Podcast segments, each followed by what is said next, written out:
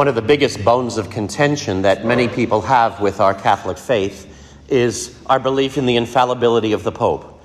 And that's enough for many people to shut down the conversation right there.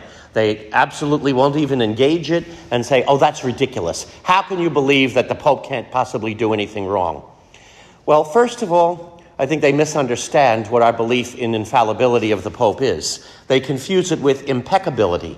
We don't believe that the Pope is impeccable, meaning he can't possibly make a mistake, or that every word out of his mouth is automatically gospel truth, so that if the Pope should say vanilla ice cream is better than chocolate, well, now we have an infallible belief from God that everyone has to prefer vanilla over chocolate. No, of course not. Infallibility, well, first of all, even to un- understand infallibility, we have to define there's two different levels of infallibility. There's the ordinary infallibility of the church and the extraordinary infallibility that belongs specifically to the Holy Father. Most of what you and I believe and are bound to is from the ordinary, the infallibility of the ordinary magisterium, the regular teaching authority of the church. And that would be a wonderful discussion in itself. But today, talking about the extraordinary infallibility of the Pope tell, speaks that under certain circumstances, when the Pope is speaking um, to all Catholics universally, as the recognized successor of St. Peter, ex cathedra, as we say, from his chair as the successor of St. Peter, on a matter of faith and morals, and with the intention of making an infallible statement, after much prayer and discussion goes into it, the Pope can exercise his infallibility and declare a statement that we know the Holy Spirit promises us is the truth, and that all Catholics are bound to believe it. And that teaching, that extraordinary infallibility of the Pope, you know how many times it's been used in the history of the church? Twice. Exactly twice. In 1854, by Pope Pius IX to infallibly define the Immaculate Conception of the Blessed Virgin Mary, and in 1950, by Pope Pius XII to infallibly define the Assumption of the Blessed Virgin Mary. That's it. All of this hullabaloo is about two statements in 2,000 years about our belief in the Blessed Mother, which are not really uh, ultra controversial. In fact, even people who don't necessarily agree with our belief in the Immaculate Conception and the Assumption usually just say, well, I can get past that one. Those aren't the important issues for them. So, all of that discussion about infallibility of the Pope is about these two Marian doctrines. And they're not things that I think any of us could really find ultra uh, controversial.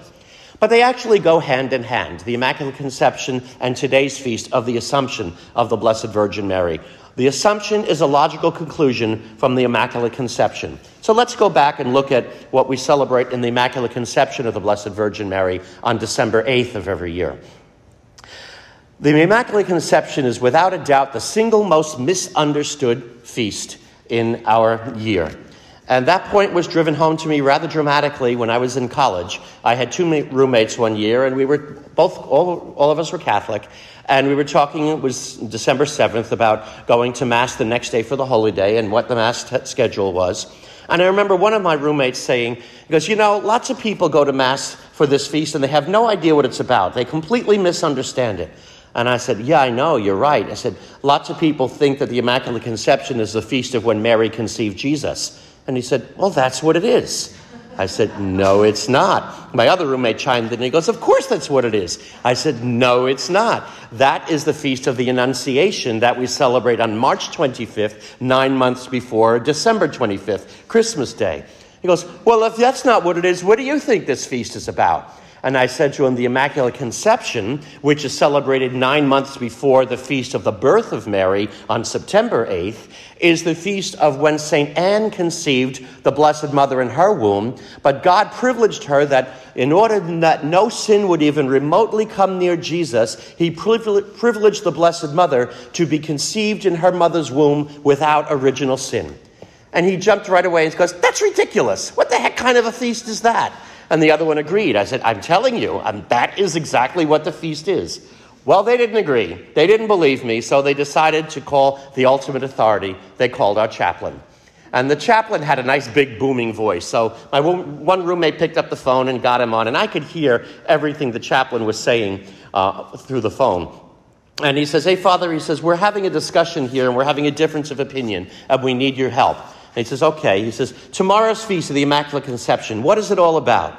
And the chaplain said to him, Well, what do you think it's all about? He goes, We think it's the feast of when Mary conceived Jesus. And he said, Well, you're wrong.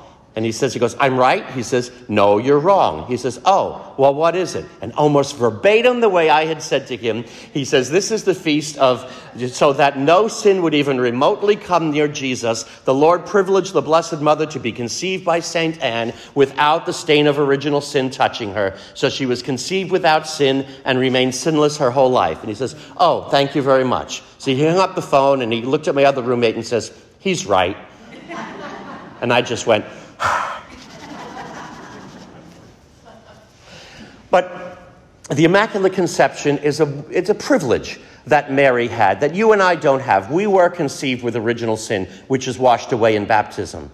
But from the Immaculate Conception, the Assumption makes perfect sense because Death and the burial of the body and the decay of the body in most situations, except for incorrupt saints, is usually is considered the result of original sin, which you and I were conceived with. And so, since Mary did not have original sin, neither did she commit any sin throughout her life. There was no need for her to wait until Jesus returns in glory for the resurrection of the dead, as you and I will be waiting for. That when we die, our bodies will be buried, and then when Jesus returns in glory, our bodies will rise from the dead. Well, Mary didn't have to wait for that. So at the end of her life, she was assumed body and soul into heaven.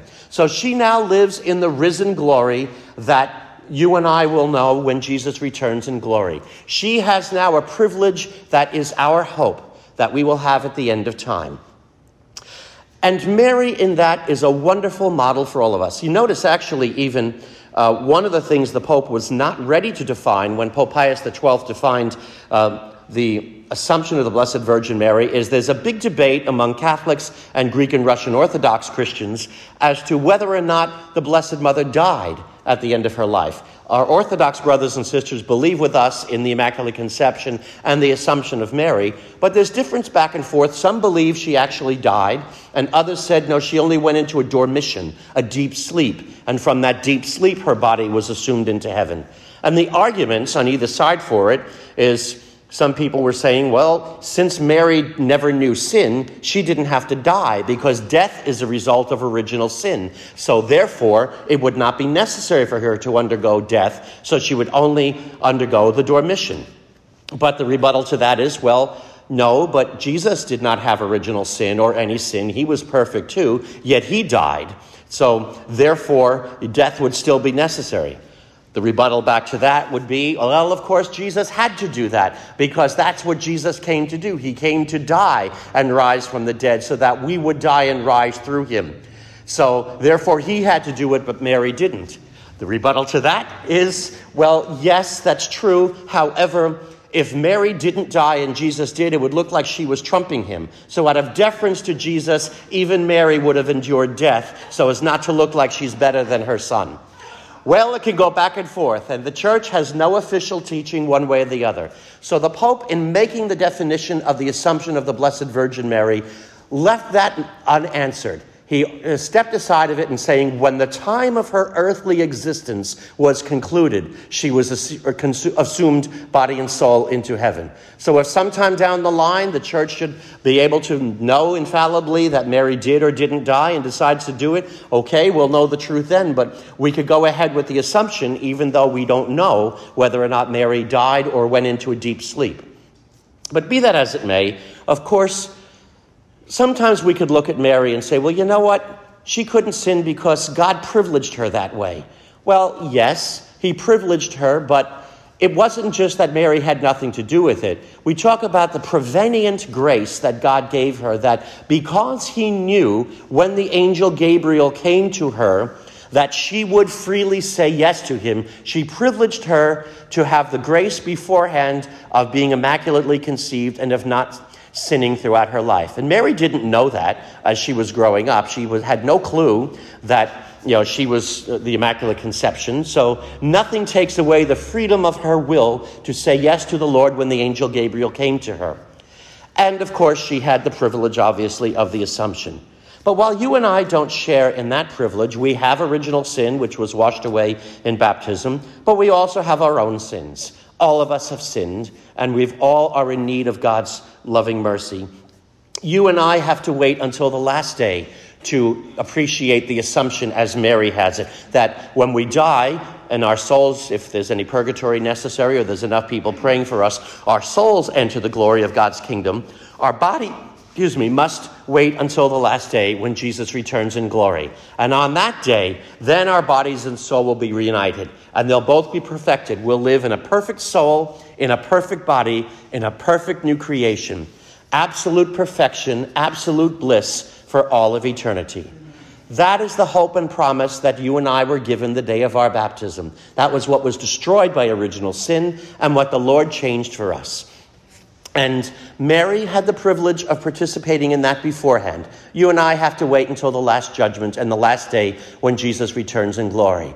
But Mary is a model for us. What she experienced now, we will experience eventually. And she, even though she is the most beautiful of all creatures, and we honor her more than any other creature God has ever created, she is still nevertheless a creature of His. And even she was saved by His grace, and she is a wonderful model to us of following the Lord and doing His will as we heard in the first in the gospel reading today when jesus says rather blessed are those who hear the will of my father and do it well, Mary certainly did that. You know, when, she, when the angel Gabriel came to her, she told her what God wanted. She said, Hey, I'm the handmaid of the Lord. Let it be done to me according to your word. She didn't kvetch over it. She didn't complain. She didn't hanker. She didn't say, Well, give me two weeks to think about it and I'll get back to you. She just did it. And if we can learn to do the same thing, when we hear God's will, just do it. As the old slogan says, do God's will without thinking about it. So often we worry so much about the, the ramifications, the consequences, what it will mean if I do what God asks of us. God's will is never going to lead us to destruction. It's always going to lead us to salvation. And so we need to have the strength just to say, um, to say yes to God's will. And unlike Mary, who never sinned, you and I fall still to concupiscence. While original sin is washed away in baptism, concupiscence, the inclination to sin, does remain, and you and I all fall to it. And if we acknowledge our sins, when we realize we've sinned, bring them to the Lord, uniquely in the sacrament of reconciliation, but our venial sins also being forgiven in the Eucharist, when we bring them to the Lord and say, Lord, I have sinned, we know that purification, and as we leave the confessional, we are as purified and spotless as we can be at that moment, and hopefully to never sin again. And every time we do and we come back, the Lord forgives us over and over again. He never tires of forgiving us. And so the question to ask ourselves today is how frequently do we go to confession? Hopefully, it's something we take part in regularly. Every month or so is a healthy thing to do in order to have a good, healthy spirituality. If we don't remember the last time we went to uh, confession, well, that should be a good red flag for us to say, you know what? It's overdue. And let's make sure we do. In confessing our sins over and over again, we still will know the grace of the salvation of our souls and the glory in his kingdom when Jesus returns at the end of time. We don't have to be sinless at every moment of our existence in order to enter heaven or go through our entire lives without sinning as Mary did. That was a privilege she had. We have to only go through our life acknowledging our sins repeatedly. Whenever we commit them, bring them to the Lord and allow Him to forgive us. And if we do that and desire to be freed from sin and live a life without it, boy, in living a life without sin, that changes everything. Because we live the joy and the peace and the meaning in our lives that nothing in the world can give. And when people say they need to find themselves, they don't know happiness, and they want to know the answer, it's very simple. Find God, follow Jesus live the life He tells us to live. When we realize we've sinned, acknowledge them before the Lord, let Him lovingly forgive us and embrace us and heal us of those sins and constantly restore us to that dignity that Mary had permanently, but we have for moments of grace here and there when our sins are forgiven. And ultimately, if we are acknowledging our sins throughout our life, when our life is over, we will hear the Lord say to us, Well done, brave and faithful servant. Inherit the kingdom prepared for you from the foundation of the world. And we will enter our souls into the glory of God's kingdom with Mary and Jesus, Mary in her assumed body, Jesus in his ascended body. And on the last day, when Jesus returns in glory, then our body will be raised from the dead, and we will share in the fullness that Jesus and Mary now share in his kingdom of living in the new creation a, with a perfect soul and a perfect body, as Jesus and Mary now do. May Jesus Christ be praised, now and forever. Thank you for listening to this week's homily by Father Carrozza. If you enjoyed this homily, please pass the word on to your friends and invite them to listen. For more materials from Father Carrozza, please visit www.fathercarrozza.com.